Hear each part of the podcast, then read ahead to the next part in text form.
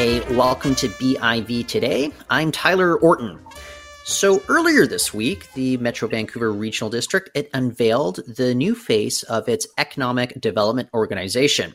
Invest Vancouver is seeking to draw global investors to the region, fine tune local economic policies, and ensure competitiveness in this era of an innovation first economy.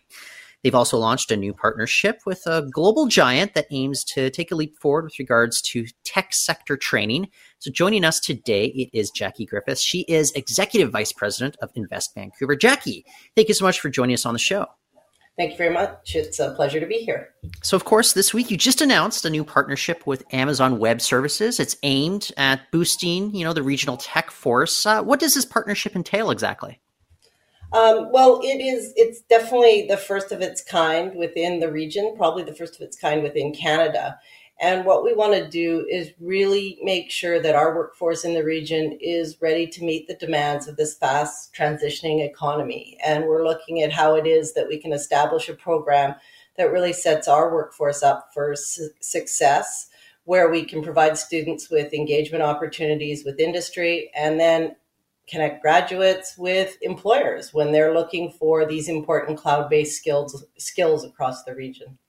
So we're thinking that maybe AWS, uh, Amazon Web Services, they'll be popping into classes at some post-secondary institutions, maybe uh, helping guide uh, classes, or is it mostly about like connecting folks after they've graduated with uh, potential jobs that uh, AWS might have? It really is about making sure, um, as we work also with our post secondary institutions, groups such as BCIT, um, that the skills that are d- being developed in our institutions, our world class institutions, that those skills are the ones that are then um, matched with the demands of these employers like Amazon, but also all cloud based employers that exist in the region. And I think ultimately making sure that the skills that are being built out across uh, our workforce match new investment that will be coming into the region as well. Because what we know is that capital follows talent. And so we really want to make sure that we are positioned best globally to compete for that capital uh, in this fast transitioning economy. So we kicked off the school year just a few weeks ago. Is this going to be deployed maybe next year or maybe next semester? How is this going to work? I think it'll be incremental, and really we will um, we will act as a convener, bringing together the important partners such as AWS and our post secondaries, and uh, hopefully as well we can look for opportunities where this also might um, filter down into the K to 12 system. And I think it's going to be one of those pieces that's incremental and builds on the success one program after another. So I think um, you'll see some initial um, implementation that'll come through in terms of uh, the curriculum, in terms of the technologies and the support that AWS will um, will promote with this. And then um, in terms of the time that it will take and um, the pace at which, which it'll move, I think that'll be determined in part by the partners and by AWS. You caught my ear when you mentioned, you know, the possibility of this going down to K through 12 to a certain degree. You know, it's going to be some distinctions there. But why is it important that we are making people aware at perhaps like a younger age uh, about kind of the possibilities that exist within the tech sector?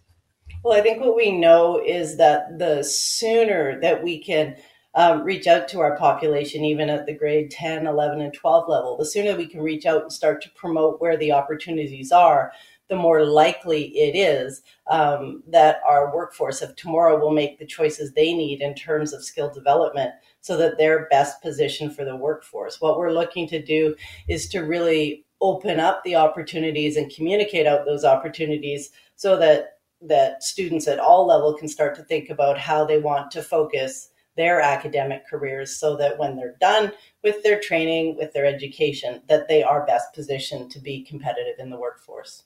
Well, I'm very curious about AWS as well because I, I remember, you know, just over a year ago, uh, Shopify, which had big plans on launching a large uh, office presence in downtown Vancouver, they, they walked that back and said, you know, we're going to be a remote first company. And so I reach out to Amazon, and they're like, no, you know, we, we're totally invested in Vancouver, uh, the growth here, the development. We want this physical office space. You know, why is it that AWS is so interested in its investments here in, you know, not just uh, the, the physical presence, but the talent that exists here and the talent that could come down the pike uh, in the coming years?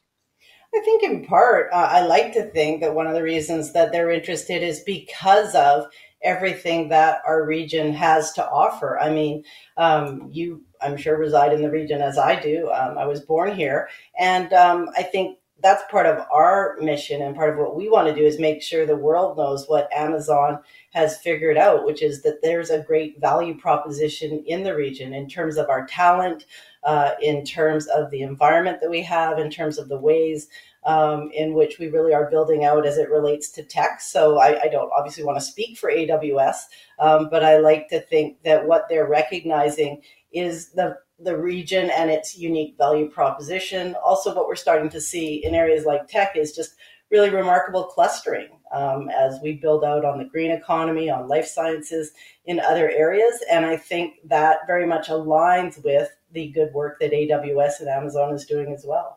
Well, that's interesting because I uh, you bring up you know other parts of the economy. Maybe we can kind of uh, segue over to the name Invest Vancouver. It's going to be new for most people, but it's an organization that that's been in the works for a little while now. Uh, tell me a mm-hmm. little bit about Invest Vancouver. Maybe maybe uh, explain the genesis of how this organization came to be. Sure, and I should just say it's been a really exciting uh, opportunity to get to sort of build out this brand and consider what we're going to launch in terms of our brand and our name. And we are a regional service, and we're here to support the entire region, which includes 21 municipalities, our Treaty First Nation, as well as uh, the endowment lands, um, but or the electoral area A, I should say. But what we realized is, as one of our top priorities, which is to increase increase our global connectedness, we, uh, through our research and um, through the work we did in meeting with uh, a number of leaders in the first part of the year, is we knew that we had to anchor our brand and our name to the the, the Vancouver part of the naming. We are here for the region as a whole. We're here to promote investment in the Metro Vancouver region, but globally, it is the Vancouver name that attracts the interest. And so that's how we really came with a short and sweet Invest Vancouver naming. Uh, and I think there's been tremendous support for it in the region because there is that recognition that Vancouver means so much more uh, across the region. And we really do want to make sure that we're promoting each and every aspect of the region. It's interesting. Do you think that sometimes Vancouverites uh, underestimate how much that brand of just the name Vancouver carries globally?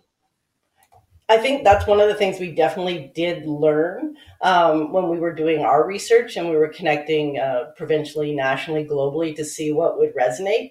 Um, I think for us, it was really um, enlightening to just see just how much that name does resonate. There's been so much great work done in the region and so much great work done by the province. Um, and what we want to do is take the work that's been done up until now and then build on it to really promote why it is that, in terms of investment in those important industries, that this is the place to be globally. Well, when we think about kind of the traditional economy here in British Columbia, we're thinking, you know, lumber, we're thinking natural resources. Uh, th- there is kind of this rise of this new economy. What are the most important elements, and how do you think we'll go about, you know, drawing that interest uh, globally into in- investing here? I think that um, you know I just want to to to recognize and honor the importance of our traditional industries as well. I mean, even myself, growing up in the region, growing up in the province, I mean, um, industries like logging and mining were integral in my family, as I'm sure they were in many others. And in no way are we suggesting that they're not important. But the seven key industries that we're focusing on in the new economy include agri-tech, apparel, digital media, the green economy, high tech life sciences, trade, and transport. And we really do believe at this point in time that those are the industries that will that we can best support in terms of establishing us as a globally competitive uh, economy in this new fast transitioning environment is one of the uh, factors that you guys will kind of be playing up is the, the labor issue because everyone's experiencing labor issues right now but you also think about the progressive immigration policies that canada has versus say our, our neighbors to the south. Uh, I, I, speak to experts. I don't think that joe biden necessarily is, is going to be changing too much of the immigration policies that we saw down in the united states. It's very much kind of an america first sort of uh, track of mind that they have down there. So, uh, how are you guys kind of uh, making that that uh, talent play right now? Uh, kind of advertising this region for what it can do in terms of talent availability. If you want to expand those uh, those big important industries that you just spoke of. Well, I think clustering and support for the clusters is is really going to be key. Um, and I mean, even throughout the pandemic and the challenges you saw, you know, for example, digital media and entertainment really was on the rise here within the region. And I think in terms of what we'll do, I mean, the United States, of course, is uh, one of our largest trading partners, and they're an important trading partner. But I think as we build out these partnerships with groups like AWS, who really are multinational and global, what that does is that promotes what it is that we have to offer in a way also that really establishes as well that multinational partnership.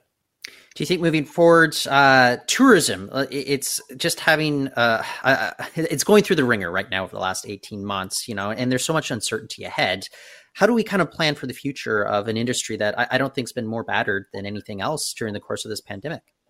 Well, I think the good news is that as we start to focus in on the uh, the industries that I had uh, mentioned, I think what that does is that builds that strong and robust economy that then supports the industries and increases that demand for tourism. So I'm very confident that the tourism industry uh, will be one that remains strong. When you look at everything that our province and our region has to offer, and if we can build out this strong information age economy that will then support it um, and will increase the demand uh, for that sector, then I'm very confident that it will get back to the to where it was pre-pandemic. One of the things that we've also had to adjust to, uh, you know, pre-pandemic versus how we live nowadays is just uh, travel remote work. You guys want to draw global investors over here, make this economy all that more viable to them. Um, how do we go about like with that outreach that needs to be done to draw all this international interest here at this point? That's a great question, and it's interesting. Even myself now having started to uh, meet with investors in person. We've also obviously been doing a lot of uh, virtual meeting. Uh, one of the things that I'm learning is that typically pre-pandemic a lot of these meetings and um, connections had to occur in person but of course the pandemic necessitated um, the establishment of more virtual connection. And so what we're really keeping our eye on is how much can continue to be done in the virtual space because it facilitates a lot uh, more expedient um, flow of information. Um, but I think we're also going to see the reality is, as we're looking at some of these major decisions, that building out those personal relationships and in person relationships is also going to be uh, very, very important. So, in terms of the work that we do and the work that we're supporting our industries on, um, we, we are looking at how it is that we can either build out or be a part of those important in-person events um, but then also looking at ways in which we can build on new platforms uh, to facilitate uh, also our uh, our virtual connections well, excellent. Yeah, uh, Jackie, I, I, think there's going to be a lot more for you to share in, in, the coming months and years ahead. I'd love to talk to you more, pick your brain some more. But uh, in the meantime, I just want to thank you so much for joining us on the show today. Thank you, and, and thank you very much to Business in Vancouver. Uh, it's a tremendous uh, group to work with, and we really do appreciate your time and support as we launch Invest Vancouver. Oh, absolutely. This is in our uh, wheelhouse right here. So it's uh, great that you could make time for us. And uh, for everyone listening, that, that is Jackie Griffiths. She is Executive Vice President of Invest Vancouver. That is it for the show today. We'll be back soon, though. In the meantime, you can go to biv.com. More interviews there, more stories there. You know the deal, folks. But in the meantime, I just want to thank everyone for listening. I'm Tyler Orton.